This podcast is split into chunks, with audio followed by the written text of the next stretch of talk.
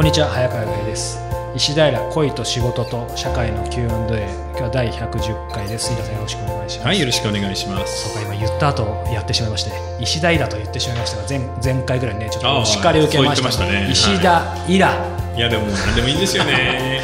恋と仕事と社会の Q&A、はい。今日110回です、えー今日は二十歳ですね、うん。女性の方からいただいています。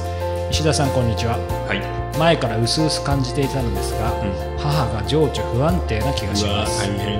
父は個人事業主で人事や経理も自分でしているので、えー毎日のようにお客さんと会って話します。えー相手が女性で一緒にランチミーティングに行くと劣化のごとく怒り、えー何かプレゼントをもらうとしつこく捨てるように言います。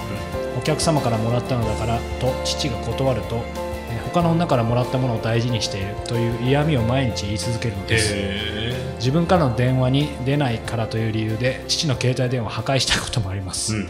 そのくせ、えー母は相手の些細な言動に傷つきやすく落ち込むと壁やタンス父の手と手帳などにうん油性マジックで自分は豚だ飯使いだ というようなネガティブな言葉を、えー書き散らします、えーその状態があまりにも鬱陶しいので、うん。えー誰も母に対して批判的な言葉が言えません。うん。母の性格を何とかする方法はありますか？うわー残念ですね。あの、はい。お母さんに関してはあのーもうないです。ないですか？うん、だからお母さん自身がこのままではちょっとやばいと思って、それこそカウンセリングに通う的なことをちゃんとやって、うん。お薬を飲むぐらい、それでその情緒の不安定がちょっと落ち着くぐらいじゃないですか。これ、おくすえっ、と、このお母さんが、だから、うんえっ、と、お父さんと一緒に手非伝常に嫉妬深いって人こ。とですよね。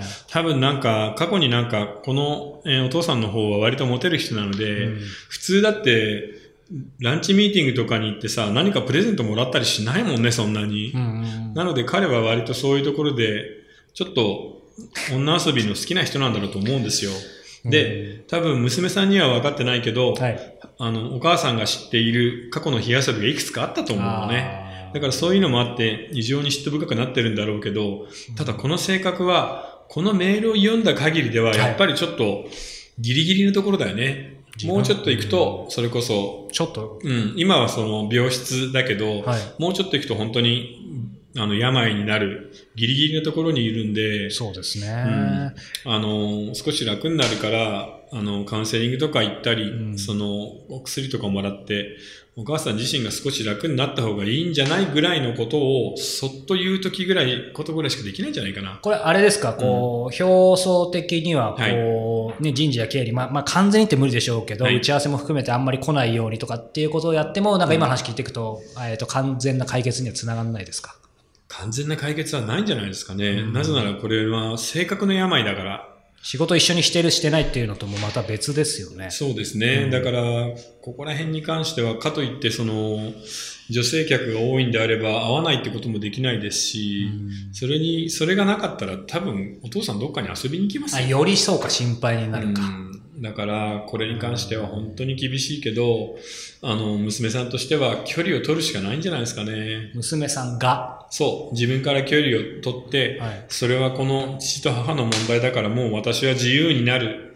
鬱陶しいけど、早くもう自分で仕事をして、一人暮らしをするっていうことしかないと思うんだけどなやっぱりね、お子さんからすると、両親のこういうの見るとなかなか辛いだろうし、うんっ。て思いますけど、うんでもなかなか人間だから変えられない。変えられないですし、それに今、二十歳じゃないですか。はい。で、お母さんも40代だよね。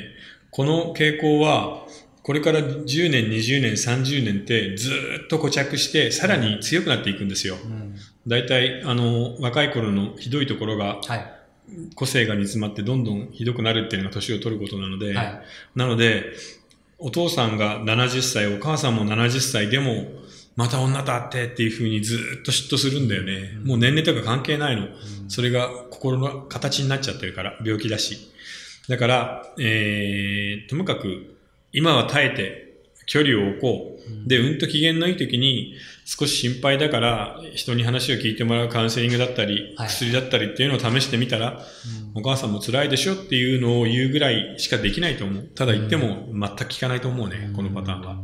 なんかね、もう以前からメルマガの時からそうですけど、やっぱ嫉妬ってキーワードね、折々出てくるじゃないですか。嫉妬ってやっぱなかなかもう、消せないんですね。それに、人間のあらゆる感情の中で、大体は何かプラスを生むんだけど、はい、嫉妬は何もプラスにならないんだよね。ですよね。嫉妬したせいで自分が頑張るみたいな風にならないので、うん、相手だ、相手をなんか憎む、妬むみたいなことしかないんで、うん、だから、このお母さんに関しては気の毒だけど距離を置きましょう。あんまりそばにいて、うん、その、自分の方まで歪んでしまうとね、そうですね。この相談してきている女の子まだ二十歳だからさ、はい、かわいそうなので、うん、まあ家族から距離を置くしかないんじゃないかな。はい。自分は豚だね。ちょっときついですね。きついですね。アニメとかだったら大笑いのキャラなんですけどね。じゃあやっぱりこう、救いたいけどな、なかなか手ないですか？何もないですか？あの、正直言って人間って他の人間を救うことなんてできないですよね。うんだからそれは、ここで一個心に刻んだらどうですかね。お母さんから自立する。それは結局距離を取るっていうだけのことでいいので、好きでも嫌いでもなくていい。別に無理やり愛さなくてもいいから、静かに距離を取るっていうのを一つ勉強としてやってみてください。はい。さあ、えー、この番組では皆様からの質問を募集しています。はい、また、えー、イラさんと双方向でつながれるオンラインサロンの、えー、会員も募集しています。詳しくはホームページを、えー、ご覧ください。あそしてですね、えー、イラさんが、えー、Apple Music でプレイリストを、うん、えー、公開しています。えー、イラさん選曲の素敵な曲がですね、Apple Music 会員であれば、えー、無料で聴けますので、まだ会員でない方も、えー、スマホですね、iPhone か。iPhone のミュージックアプリの検索窓ですね、石田イラと検索すると、うん、プレイリスト出てきますので、そちらもぜひチェックしてみてください、はい、今日は第110回をお届けしました。皆さんありがとうございました、はい、ありがとうございました